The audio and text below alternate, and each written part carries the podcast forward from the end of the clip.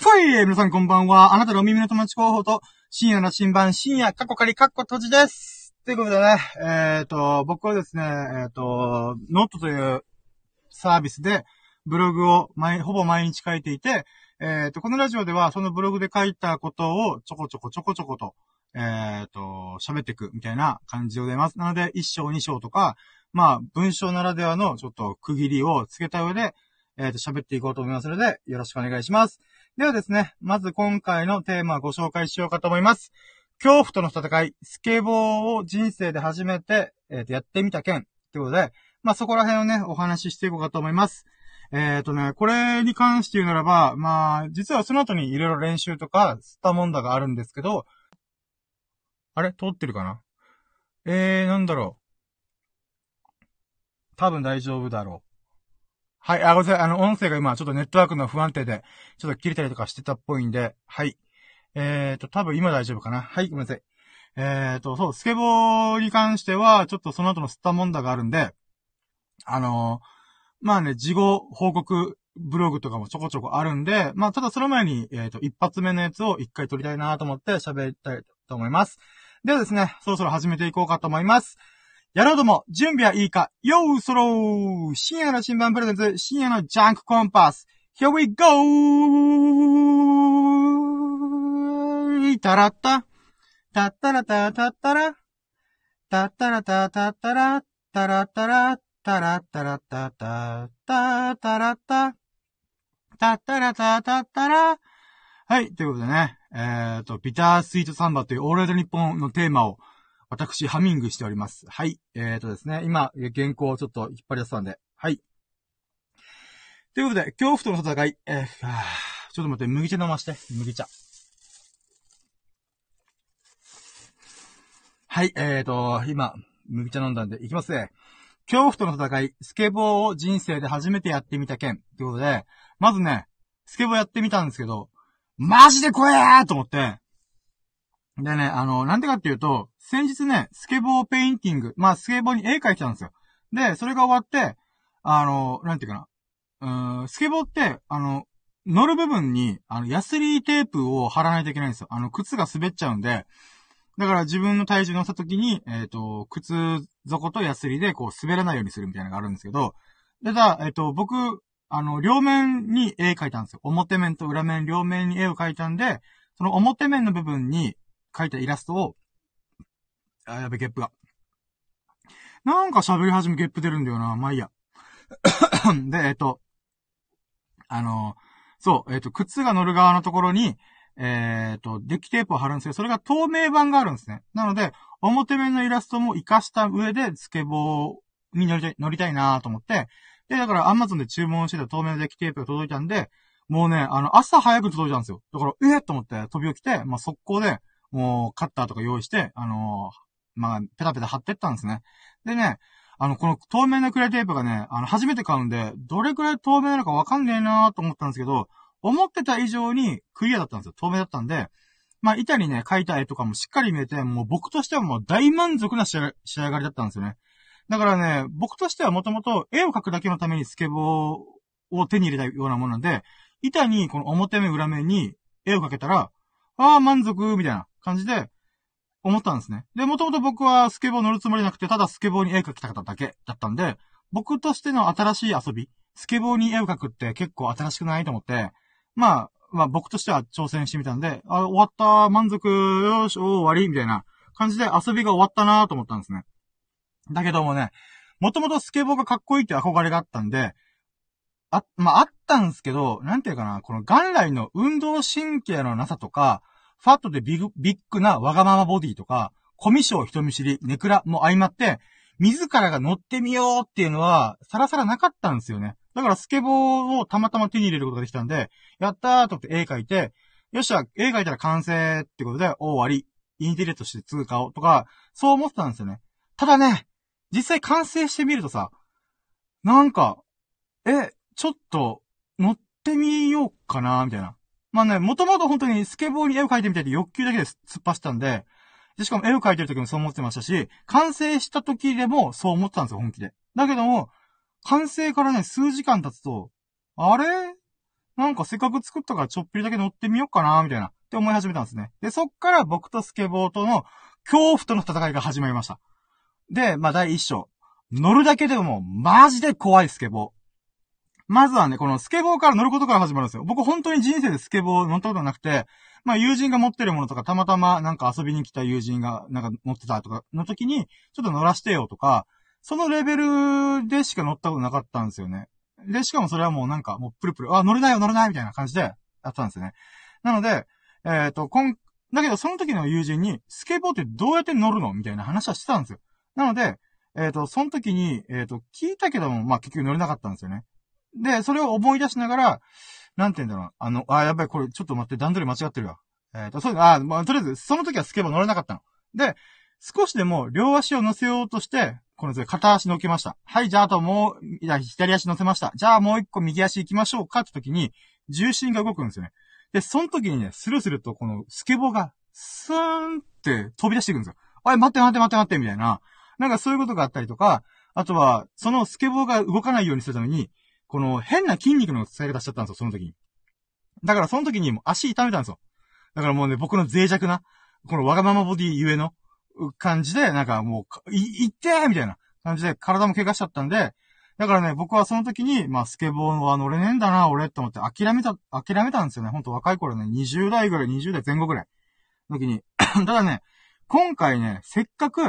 作ったお気に入りのイケてる、まあ僕が書いたからね。うん、僕が書いた、僕が好きなイケてるスケボーをね、少しでもいいから、ちょっぴりでもいいから乗れるようになりたいなと思ったんですよね。で、あのー、まあ、一回まずは、スケボーに乗って滑るとかじゃなくて、まずスケボーに乗ることから始めようと思って、友人が教えてくれるやり方を思い出しながら、もう、もしくは、えっ、ー、と、まあまあ、思い出しながら、あのー、この、なんていうかな、乗ってみるんですよね。両足。左足乗っけて、右足よっしゃ行くぜ、みたいな。でもね、何度もバランス崩すんですよ。で、もう何回も、うわ、俺転ぶかもっていう恐怖を感じながら、ある瞬間に、急にスケボー乗れるんですよ。あれいけた？みたいな。もうその時にね、あれいけた？うわースケボー乗れたみたいな。なんかね、思わず喜びのおたけび？がね、この深夜の海に響き当たってたんですよ。で、第2章。前に進むだけでもマジで怖いスケボー。まあね、あのー、なんでかっていうと、今、あのー、僕はいつもの海岸線で記事をか、あ、ごめん、これ、あれだ、あと、あこの記事を書いた時っていうのが、いつも僕海岸で記事を書いたりとかしてるんですよ。車に乗っけて、このいつもの、この海沿いのところで車止めて書いたりとか、そういうことしてるんですよね。で、えっ、ー、と、そんな海、深夜の海岸線で、スケボー初心者がたった一人で、あの、練習してるわけですよ。で、スケボーに乗り立てやったぜっていうことで、だけでもお、おたけびを上げる様子っていうのはもうね、逆に恐怖だよな、とか。もう知らない人からしたら、え、何こいつみたいな。って思うような、まあ、だけども、もうそれがよろ、喜ばしかった、本当に。もう嬉しくてね、だからね、なんてかっていうと、学生時代ね、僕たち、30、ちょ、30代の前半ぐらいの人たちだったら、ちょっと共感してくれると思うんですけど、ヒップホップとか、ストリート文化っていうのが流行り始めてたんですよね。まあ、レゲエとかヒップホップ、まあ、スケボーとか、ちょっとやんちゃな感じの文化が入ってきたんで、だからね、学生時代かっこいいなスケボーってずっと思ってたんですね。憧れっていうのがあったんですよね。だけどさっき言った通り怪我す、したりとかしたんで、なんていうか、もう自分には無理だって諦めてたんですよね。だけど、そんなスケボーに乗れたんですよ。ええー、マジで？みたいな。で、まあ、とりあえずね、無事にスケボーにまず乗れるようになりました。両足パンって置いて乗れるようになりました。ってことで、次は前に進むように乗る必要があるんですよね。だから、この、これまたね、すっ転ぶ恐怖との戦いが始まったんですよ。だ30代のいい年した大人が、あの、スケボーで怪我や骨折とかしたらもう悲惨じゃないですか。ということでね、さすがに、友人に教えてもらった乗り方だけじゃなくて、あの、YouTube の初心者講座とかを見ながら練習したんですよ。で、まあ、ほんとね、今の時代ね、素晴らしいですよ。本当に良かったなと思います。あの、プロのスケーターの人が分かりやすく乗り方を紹介してくれるんですよ。ポイントここだよ、みたいな感じで。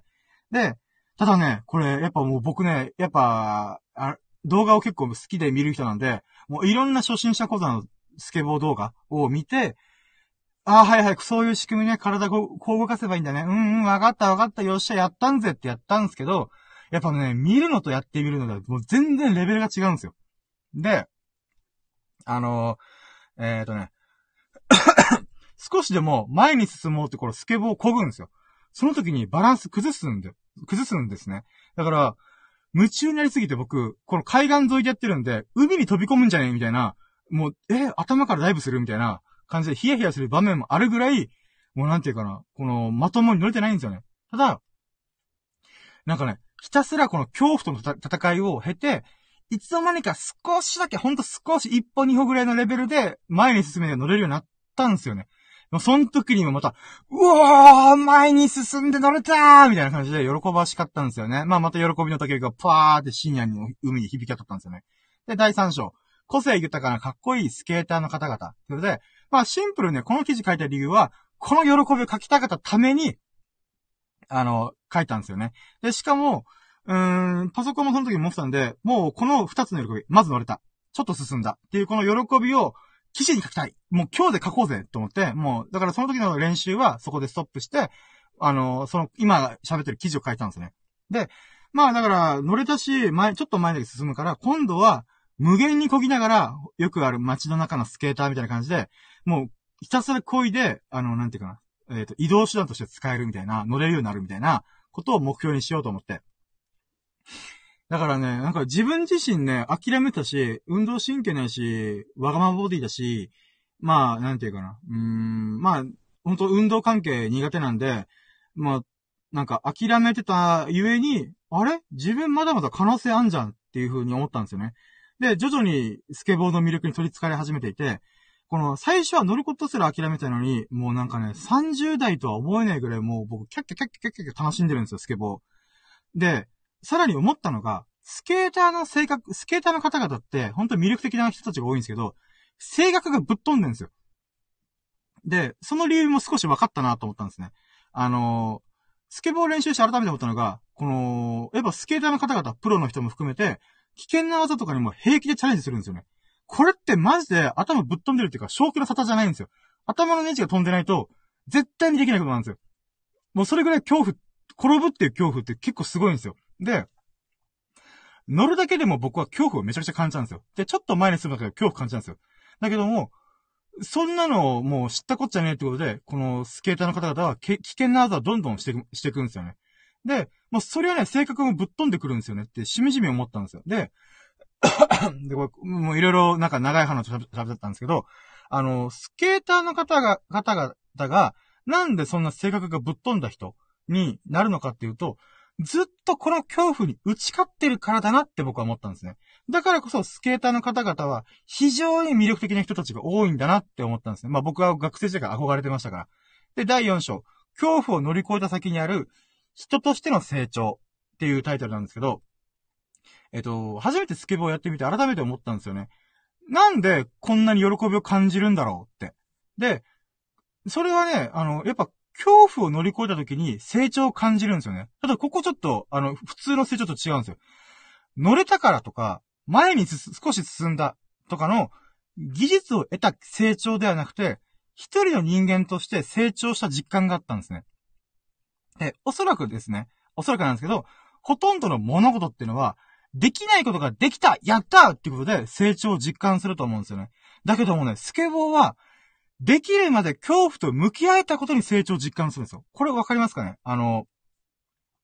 なんていうかな？例えば、あの、パソコンとかだったらワードエクセルのやり方を覚えた、イラストレーター、フォトショップのやり方を覚えた、イエーイとか、じゃないですか。それは今までできてなかったことができた喜びがあるんですけど、スケボーはそれとともに、それができるまで恐怖とずっと戦ってて、そしてそれを打ち勝つことができた。乗れるまで、あの、取り組んだっていうことが、より、その喜びというか、頭のネジが吹っ飛ぶ理由になるんじゃないかなと思うんですよね。だからこそ、スケーターの方々から、ほとばしいほどの強烈な魅力っていうの、魅力の秘密がここにあるんじゃないかなと思ったんですよね。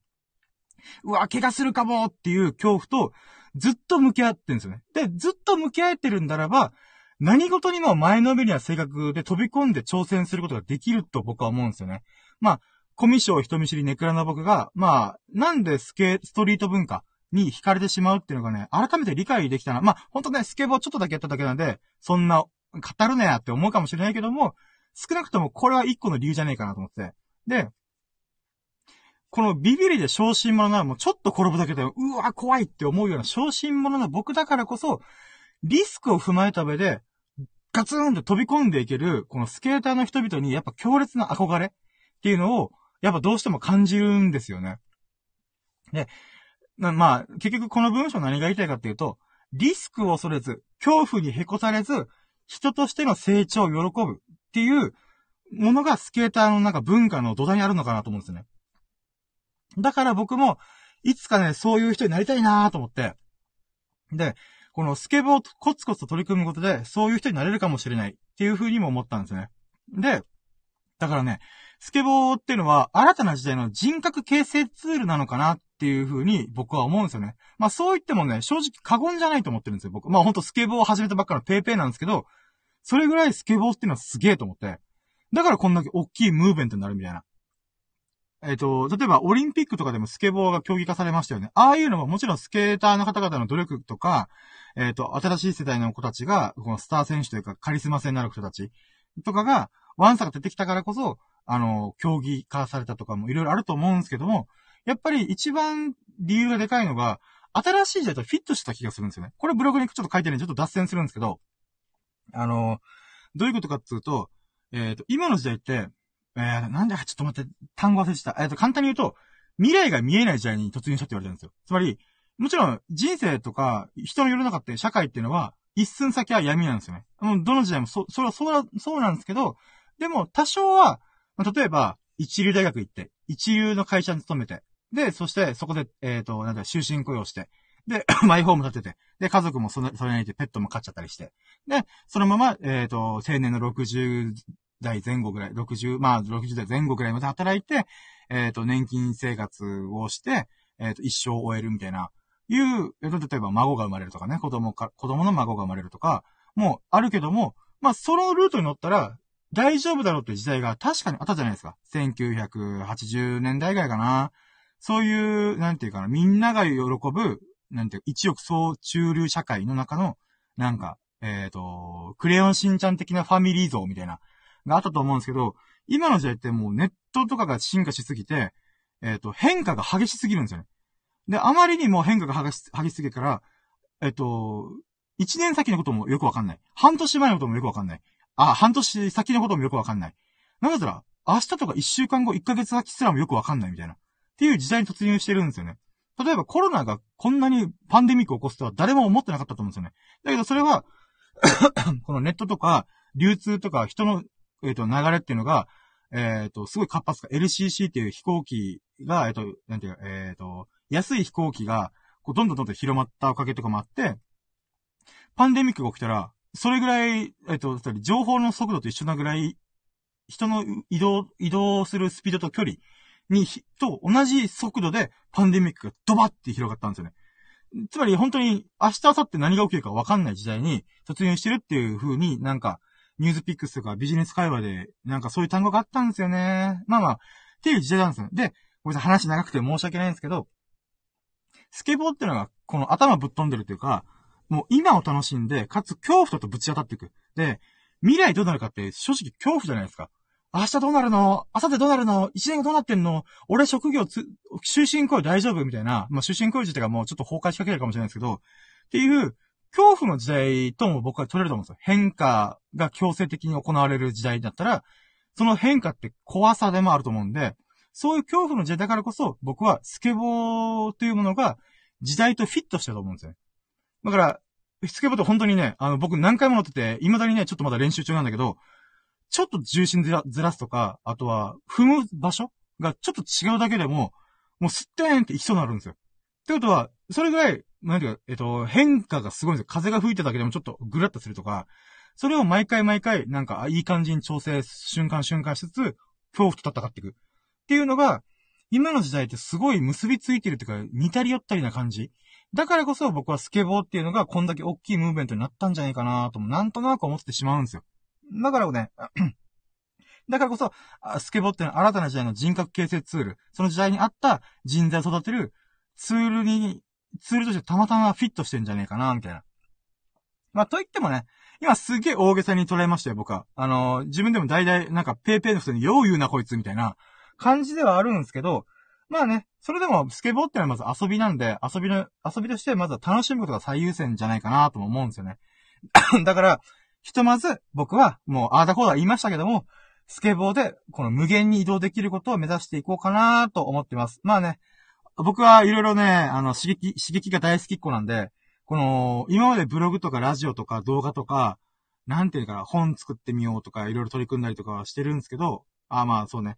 えー、その内面、ソフト面での、あの、刺激ばっかやってたんで、今度は肉体的なハード面で、えっ、ー、と、新しい刺激が手に入ったんで、なんかね、そこら辺がね、ちょっと面白くてね、楽しみだ、これから、みたいな、まあ、にんまりしている今日この頃でしたっていう記事でした。でね、えっ、ー、と、まあちょっとサブ的なもので言うならば、うん、あ、まあでもサブって言ったらあれだな、そのまま、次の記事、ブログの記事とかね、ちょっと関わっちゃうから、あんま言えねえな。待ってよ。うーん、まあまあ、そうね。なんかね、あ、じゃあこれ記事書いてないからちょっと喋ると、プロのスケーターの動画の方々がいて、ど、あ、YouTube 上げてる人がいて、僕、この二人が超すげえと思ったのが、あの、チャンネル登録が3、10、あ、15万人ぐらいの人で、あのね、スケ、スケ、SK8、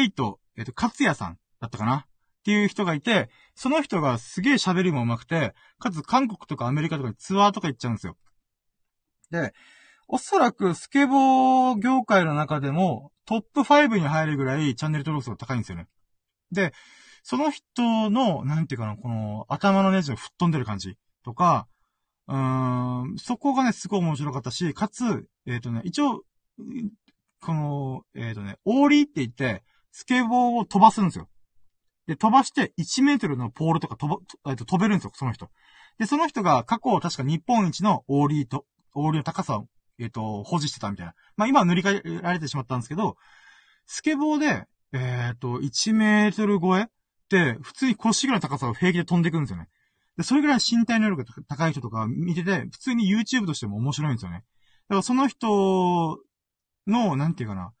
この難しいトリックとかをクリアしたときに、みんなで、うわー、やったぜみたいな感じの、この喜びよとかって、なんかね、すごい一体感があって面白いんですよ。で、だから今のスケボーのこの飛んだりとかテクニック系のやつに関しては多分、この勝也さんっていう人が、やっぱ影響力高いなと思うんですよね。で、もう一個、そのパッションとか情熱的な意味での勝也さんがいるとしたら、もう一人のクールな人がいるんですよ。僕、この二人がすごい好きで、もう一人が あのね、えーっと待ってよ、FESN って言って、えーと待って、ちょっと名前マジか今忘れたのどう忘れした。森田さんだったな、多分。で、その、まあ、多分、スケボーで出し、えっ、ー、と、検索したらすぐ日本の人と引っかかるんですけど、その森田さんっていう人が、あのね、えー、っと、20、キャリアが確かスケボーキャリアが30年ぐらいだったから、本当若い時から、えー、っと、スケボーしてて、でね、この人はね、ささっき言った勝也さんとまた別で、なんか、すごい理論的な人なんですよ。すごい体系立てて喋る人で、スケボー乗るんだったら、えっ、ー、と、こうした方がいいとか、これが訓練になるトレーニングになるとか、なんかね、人体の構造を理解した上で、勉強した上で、じゃあスケボーにとって一番いい体のフォームって何だろうとかっていうのを研究したりするんですよ。で、スケボーの乗ってる人たちって僕今まで会った人たちとか、たちとかで見てきた人たちで言うならば、やっぱフィーリングな人が多いんですよ。感性が鋭い人とか、肉体的なものがすごい人が多いんですけど、この方は、なんかすごい理論的なんですよね。すごい珍しいタイプだなと思う。だけど頭のじど、どの道吹っ飛んでますよ。あの、車に捕まって80キロまで飛ばして、スケボー乗ったりとかする人なんですよ。頭ぶっ飛んでるけど、めっちゃ頭、頭いいっていうか、論理立てて喋るんですよね。で、この人もまた面白いのが、あの、さっきの勝也さんは、もうトリックガンガン決めようぜみたいなスタイルなんですけど、この方、森田さんって方は、あの、70になってもスケボーが乗れるようになりたい。みたいな考え方の人なんですね。なので、今って若い子たちってどうやら、あのー、なんていうかな。このどれだけ高く飛べるとか、どれだけ難しいトリックをできたか、みたいな。例えば、まあ、ある意味オリンピック的な、とか、えっ、ー、と、ストリートのなんか、ストリートリーグみたいなものがあって世界的に。あのー、まあ、なんていうかな。まあ、例えば取材がどこだって忘れたけど、レッドブルとかがやって、エクストリームスポーツとしてのイベントとしてやったりとかするんですよ。だけど、その路線とは違ってもいいじゃんって、その森田さんは言うんですよ。どういうことかというと、70歳まで乗るためには、あんな激しい技は筋力とか体力がないとできないから、何をするべきかっていうと、この飛ばないことが大事なんだって言うんです。つまり、今、今って飛ぶことがもう、もうメインカルチャーのスケボーに対して、いや、飛ばなくてもいい。スケボーは乗るだけでもいい。なんだったら乗らなくてもいいって言うんですよ。だい、えっとね、なんでそれに僕はすごい感銘を受けたかっていうと、スケボーの世界の中には、ポーザーって言葉があるんですよ。ポーザーっていうのはポーズする人っていう人が、えっと、ポーズっていうのは、えっと、日本風に言うならば、知ったかぶりというか、あの、見た目だけの野郎っていう意味なんですよ。だからポーズする人だけだ。ポーズす、ポー、スケボーっぽいポーズをするけども、こいつはスケーターじゃねえ、みたいな。そういう意味でのディスり言葉として、ポーザーっていうのがあるんですよ。で、やっぱ、なんかね、どの業界というか、どの世界、界隈でも、やっぱり、初心者とかにわかをディスる文化があるんですよ。だから、スケボーの板、スケボーファッション、スケボーのバンズとか。だけどお前スケボー乗ら乗らないじゃん。クソだせえな、みたいな。とかいうディスり言葉から発展して、初心者イコールポーザーとか、なんかそういう風にディスリー気味な、えっ、と、エッセンスが入ってきてるんですよ。このポーザーって言葉に。って考えたときに、その森田さんっていうのは、もうプロスケーターとして、日本のレスケボー業界の中の第一人者、パイオニアと言ってもおかしくない人。なのに、その人が、スケボーは乗らなくても持っててワクワクするとそれでいいって言うんですよ。僕、その立場の人がそれを言えるってすごいなって思うんですよ。ほんとね、人間として尊敬できると思って。だからこそね、なんかこの二人を、なんて言うんだろうな。うーん、なんていうか、指針というか、目指す、目指す先というか、スケボーの練習する上で、この二人の言ってる言葉とかを、なんか、参考にしつつ、まあ、スケボー今後ガンガン楽しめればなぁという風に思った次第でございました。話脱線しすぎた。10分5分くらい喋ってる気がする。えっ、ー、と、まあ、ということでね、えー、最後までお聞きでき本当に本当にありがとうございました。えー、っと、今ですね、締めの言葉の原稿がどっか行っちゃったんで探してます。はい。はい。ということでね、これからもね、深夜のジャンクコンパスをアップしていきたいと思いますので、次回もお楽しみにしていただきますと幸いです。なんか良かったなと思ってくれましたら、ハートマークやフォローを押していただけると、モチベが爆上がりしてガンガン投稿いたします。そして嬉しすぎてぴょんぴょん飛び跳ねます。聞いてくれた方のご意見もお聞きしたので、ぜひコメントもいただけますと幸いです。それでは、皆様がほからかな日々を謳歌することを心の底から祈っております。Thank you for listening. Have a nice day.